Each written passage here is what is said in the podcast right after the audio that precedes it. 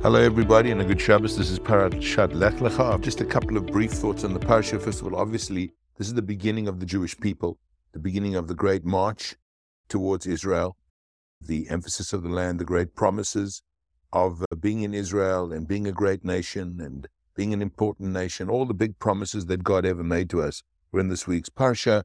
As Avraham becomes a prototypical Jew, having earned his place with this great midah of chesed, that he now strides onto the stage and becomes uh, the first Jew.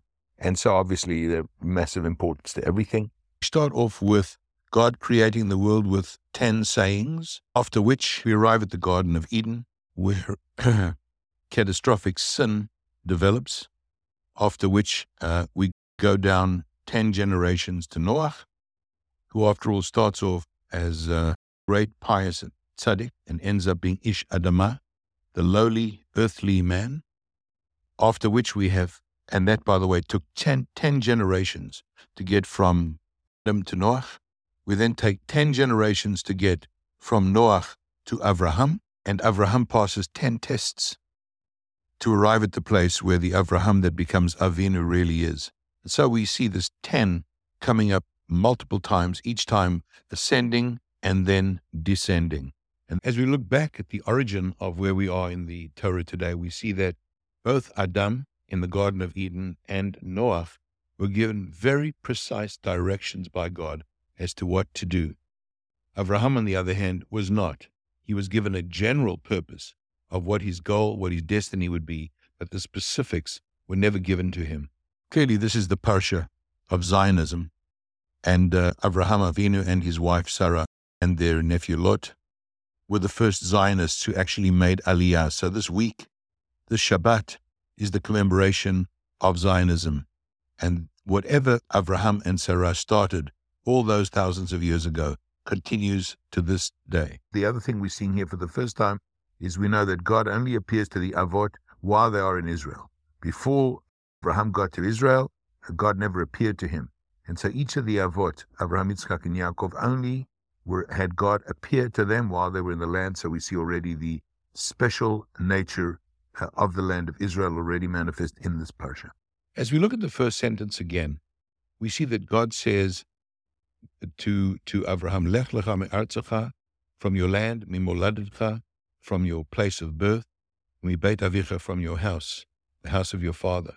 And of course, those are the wrong order, because when you do leave, you don't leave first your land, then your country, then your town, and then your house. You actually leave the other way. You walk out of your house first. So, why is the order seemingly inverted? And the answer is because when strategic decisions are made, the order in which they are made is precisely in that order. First, you decide to leave your country. And those of us who've left the country of birth know that. The sequence is number one, you decide to leave the country. And then you realize the consequence is you will also leave your town and the home of your parents and your own home and so on. And so, spiritually, you make the decision from big to small from macro to micro, but in fact, the practical implication is to go the other way. Looking at the whole Tanakh, we see that the story of the Jewish people starts with an instruction for Abraham to leave his home and go to Israel.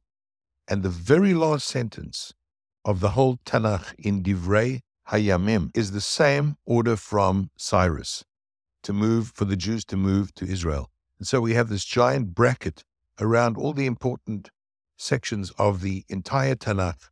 The brackets are move to Israel. That's where Jews are destined to be. What a magnificent Zionist instruction to all of us. Unfortunately, no sooner do Avraham, Sarah, and Lot arrive in Israel that, than they find that there is a famine and they leave to go down to Egypt.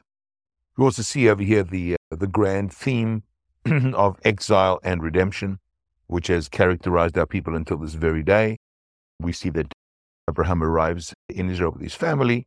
There's a famine. He goes down to Egypt almost immediately, and then he's redeemed and comes back. There are those who believe this is a great failure of Abraham and Sarah, particularly for the lack of faith that Hashem would provide food. And that is a severe criticism by Ramban. But it is also obviously a great test of Abraham's faith that he never lost faith in Hashem, even though when he arrived at the destination, there was no food. Never lost faith, continued to be a man of faith, went down to Egypt, and then came back heavily laden with, with merchandise. Uh, interestingly, God's promise of coming back with wealth is fulfilled as every exile and redemption has been characterized by returning with wealth. It's worth noting that when they came back, Abraham and Lot could no longer live together with the wealth. When they were both schleppers, they managed to live just fine. But unfortunately, and we've all seen this with many families, too much wealth can actually be very bad. And I've personally seen that with many clients over the years. And so they have to go and divide everything up because they, they can't get along and they have to live, live separately. So we see the dangers of too much wealth. On the other hand, we do see how to divide things up and how to resolve disputes in a very elegant and fair and appropriate way. And Abraham takes the high road, says, You choose one side and I'll choose the other, and vice versa. So we see that when there is a difficulty, there's also a beautiful way to resolve it, which is uh, quite quite nice. So Lot basically takes Abraham's challenge and decides to go to the um, eastern bank of the Jordan River, to the Jordan, which is very fertile and which is like abutting Sodom. And as my late mother used to say, show me your friends and I'll tell you who you are. Knowing that Lot decides to choose the fertile lands around the Jordan River, even though they abut the evil and abominable uh, land of Sodom, shows you what his priorities are, where materialism and capitalism trumped the desire to be in a sacred space. Avraham gives himself the first bris, the first circumcision, um, where we learn that the creation of a perfect specimen is a partnership of God and the Jewish people. God makes an almost perfect child, male child, and the people themselves of the community perfect. Actually, the father does, but the uh, the mohel as it is representative. But on behalf of the community, perfects the creation by completing the act and creating what Jews consider to be a perfect human being. God promises to make uh, the children of Israel and the children of Abraham as the, as the stars in the sand. And the question, of course, is what is the significance of those? And there are two significant ideas that I wanted to share. One is stars symbolize the fact that even in the midst of darkness, light can be seen.